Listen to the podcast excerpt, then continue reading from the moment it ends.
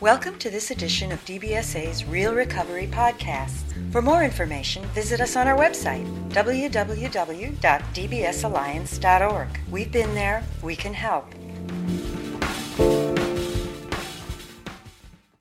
This is Lisa Goodale, and I'm Peer Services Director at DBSA.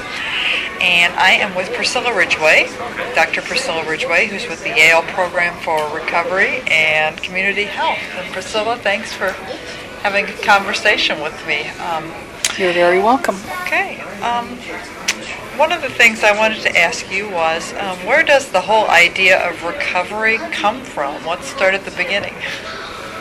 Well, I think um, people have always recovered, and there are stories of recovery that go way back. A lot of the systems change that's come about over the course of time has come from people in recovery.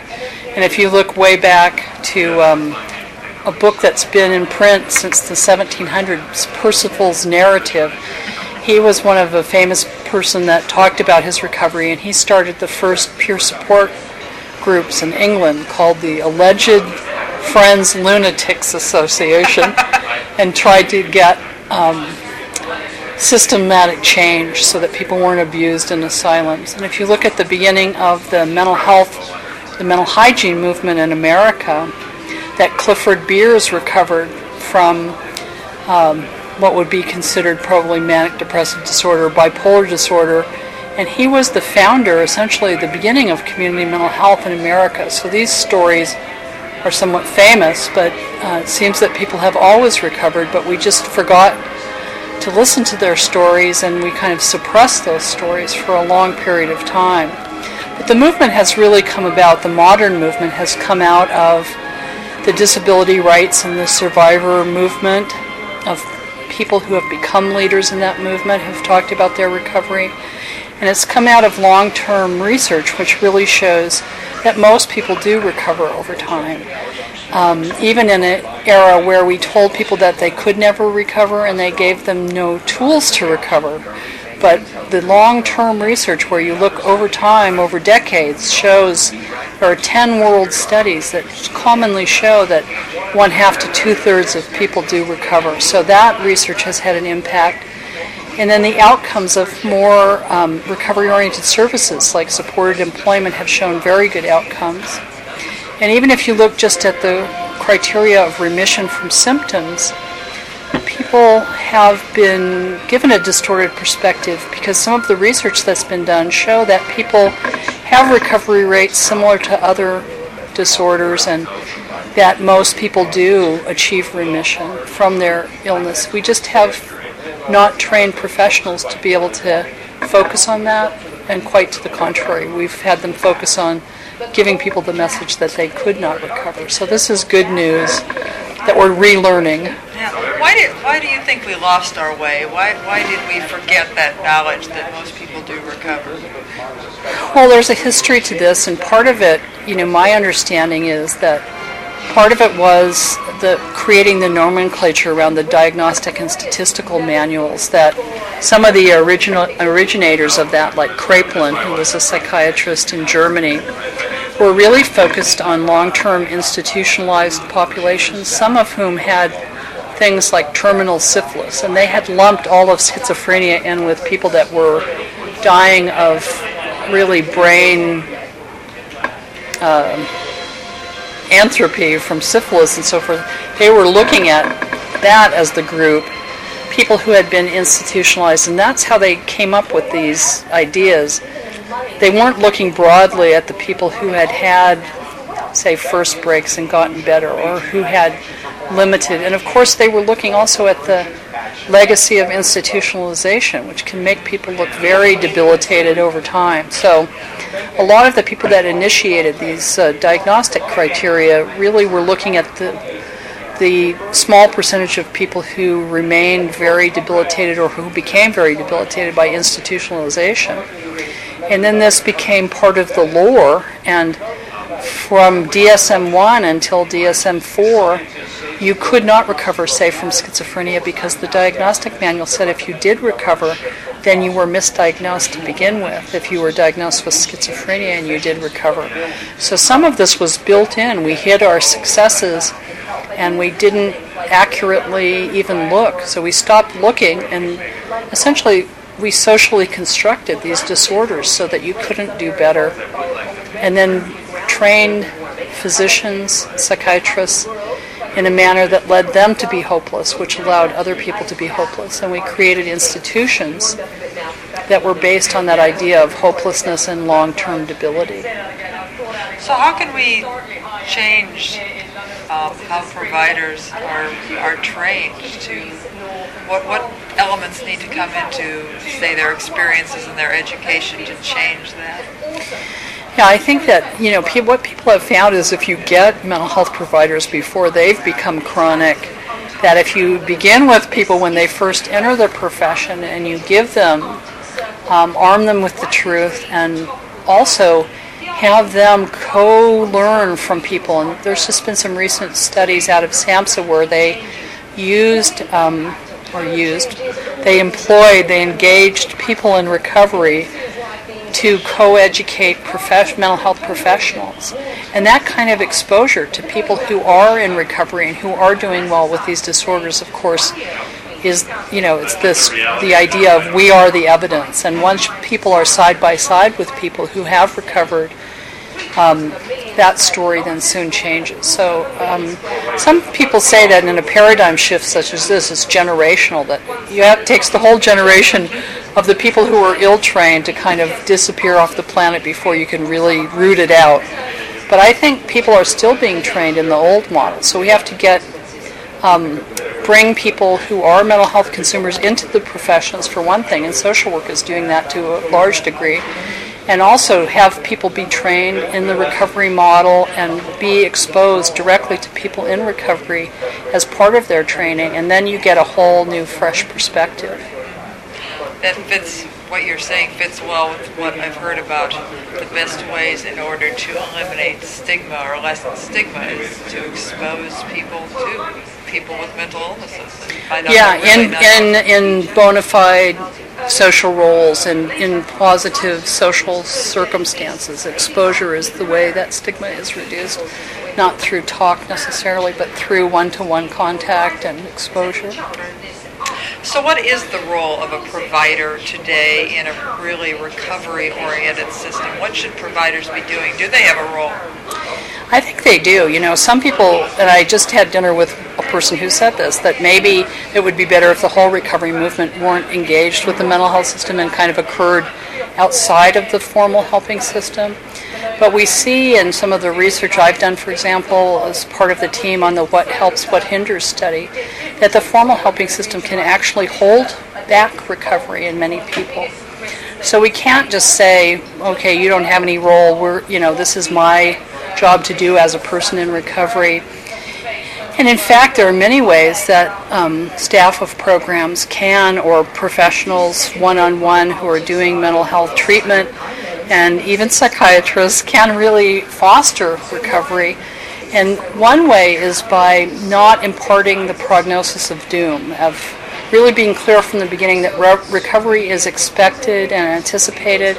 There's some studies that are being done now that haven't been published yet that show that with people are given this message at the beginning don't are not as depressed about this and not as debilitated. That if you give people the action message that we can be responsible for our recovery and that we will recover at the very beginning of um, being diagnosed, that's very prophylactic. It's like being inoculated. So the hopelessness does not occur. Another thing is, is that there are effective treatments like cognitive behavioral therapy that we, where we can be trained by a trained professional or DBT, for example, to use our own mind to help heal our brains if it is a troubled brain. In many instances, people believe that that there are wellness techniques, that there are ways to support people, like in supported employment or supported housing. And these are roles that people can do as long as they are willing to help people be the driver of their own recovery process and the facilitator. But people, a lot of people don't know that they have the right to be resilient. They don't know that they can rebound. And if mental health professionals would support people to join together and to learn those strengths that they have within them, how to use their strengths, how to employ their natural capacity for resilience. And these are things that most mental health professionals haven't been taught, but certainly they could be, and we're learning more and more about this every day. But I think for in a lot of cases it's a matter of really helping people with basic needs. If we have housing, for example, and are not homeless, we have much more of a chance of entering into the recovery process. So there are many things that formal systems and providers can do. What would you say to the person um, a provider who is working with someone who themselves might not believe in recovery. You've pointed out the fact that a lot of people have been beaten down, uh, and you know, so they now themselves really don't believe in recovery. Um, what would you say? Because I think many providers would get on board this bandwagon, but there may be some folks that resist this approach. Yeah, I think um, many people who have bought the idea that they are, excuse me, going to be debilitated or who have become debilitated don't see sort of the light at the end of the tunnel. I think some people have said that, um, you know, at times it was the helper that carried the hope for them when they didn't have hope themselves. So there are many ways to instill hope and, you know, many hope instilling strategies, but certainly to keep reflecting back to the person and encourage encouragement, that kind of sticking with people I think that, you know, directly linking them to other people in recovery. You know, we hear, for example, in Cancer Centers of America that the first thing that a person did when they came to Cancer Centers of America was to uh, be introduced to someone who triumphed over a certain cancer that's exactly the cancer that they experienced. So, one thing that could be done is to introduce people almost immediately to someone who has had, say, bipolar disorder or schizophrenia who is doing well, who has, you know, a high quality of life, and so that people get role models, and to give them reading materials and link them to websites and to other people who are in recovery. That's, you know, one simple thing that people could do to not buy into that and to just accept, you know, you may be feeling now that there is nothing that can be done or that there's very little, but there are practical things we can do together every day. And then also to give people some very simple tools and techniques, like through wellness recovery action planning or other resources, where people can see immediately that they can change, for example, one can change one's affect by dealing with one's breath or diet and so forth, practical things that people can do, little small things where they can change a bit of how they're feeling. So I think that there are many ways to kind of tease that out and begin a little bit. You are one of the authors of a resource that a lot of people use called Pathways to Recovery. Can you tell us a little bit more about what that is, how it came to be, and, and how it's helpful to people to regain recovery? Sure. Pathways to Recovery came about when a number of us went to um, be trained in the wellness recovery action planning approach, and a number of people were aware that the um, program that I was in, which is the Office of Mental Health Research and Training in the School of Social Welfare at the University of Kansas, had a strengths oriented approach to case management. So we had been teaching case managers since the 80s in an NIMH sponsored, basically evidence based practice called the Strengths Approach, which basically helps people to break down what they're facing, to look across domains in life, to begin to set goals, create action plans. So it was very person centered, very consumer driven, very oriented towards reclaiming a full life in the community. So it was very recovery oriented before recovery was sort of well known. And it was very effective. There were 10 studies of the, of the case management model which showed that it's actually more effective, for example, than ACT, but um, politically it didn't win that EBP contest, but it is very effective. And what we saw with the Wellness Recovery Action Plan was how powerful a tool is when you put it directly in the hands of the person experiencing the condition so, or the challenge of mental health concerns. And we thought, well, what would it be like if we actually translated this into a self help approach? And what we did was we went back to Kansas from Vermont and we spent 18 months doing that. And we created a workbook which does have all of the elements of the strengths approach around goal setting and action planning, but it also contains a lot of information around hope and around what we can do um, for ourselves. And there's a lot of things in there like supercharging the journey about things that people found helpful, like visualization or affirmations. But also a lot of the practical wisdom about sort of the bumps and detours and uh, rules of the road for recovery that weren't part of the strengths approach originally. And part of the book, the last part of the book, is about telling our own stories of recovery. So all of that evolved. And that part was about how important it is for us to share our success stories with one another and become vocal advocates for ourselves and to just be able to celebrate the fact that recovery is not only possible but real in our lives. So we took um, stories of success that had been written um, as part of people being trained as consumers to become providers, and we sprinkled within that the book, the workbook, 30 of these stories, little brief excerpts from these stories, which a lot of people find that as part of this tool to be the most inspiring or the, their most favorite part of pathways is the stories of people who have made the journey, who are out there on the road to recovery. So we took this metaphor of the journey and then we illustrated it and we even very carefully picked the colors of the paper and the ink and so forth to make this very beautiful. So it's the first, uh, we also brought in hundreds of quotes of uplifting quotations, both from mental health leaders, mental, you know, consumer survivor leaders, but also people like Mahatma Gandhi and so forth. And so we inspired there, we have a lot of inspiring quotations in there. So it's probably it's a beautiful, uplifting piece that gives people practical tools.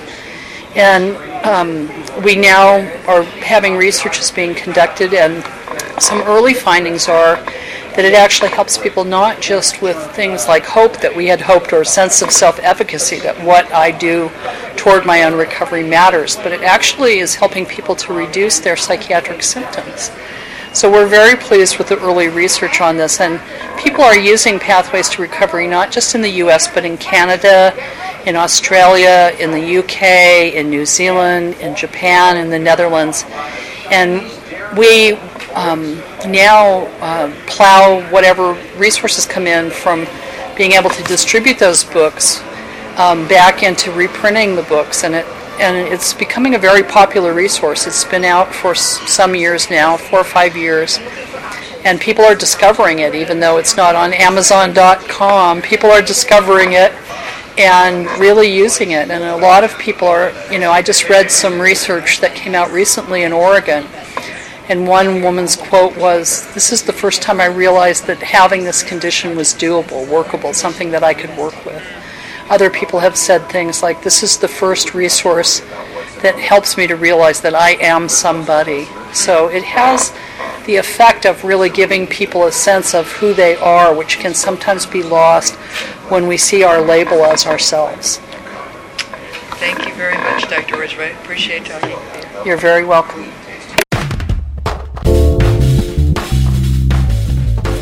This has been a production of the Depression and Bipolar Support Alliance.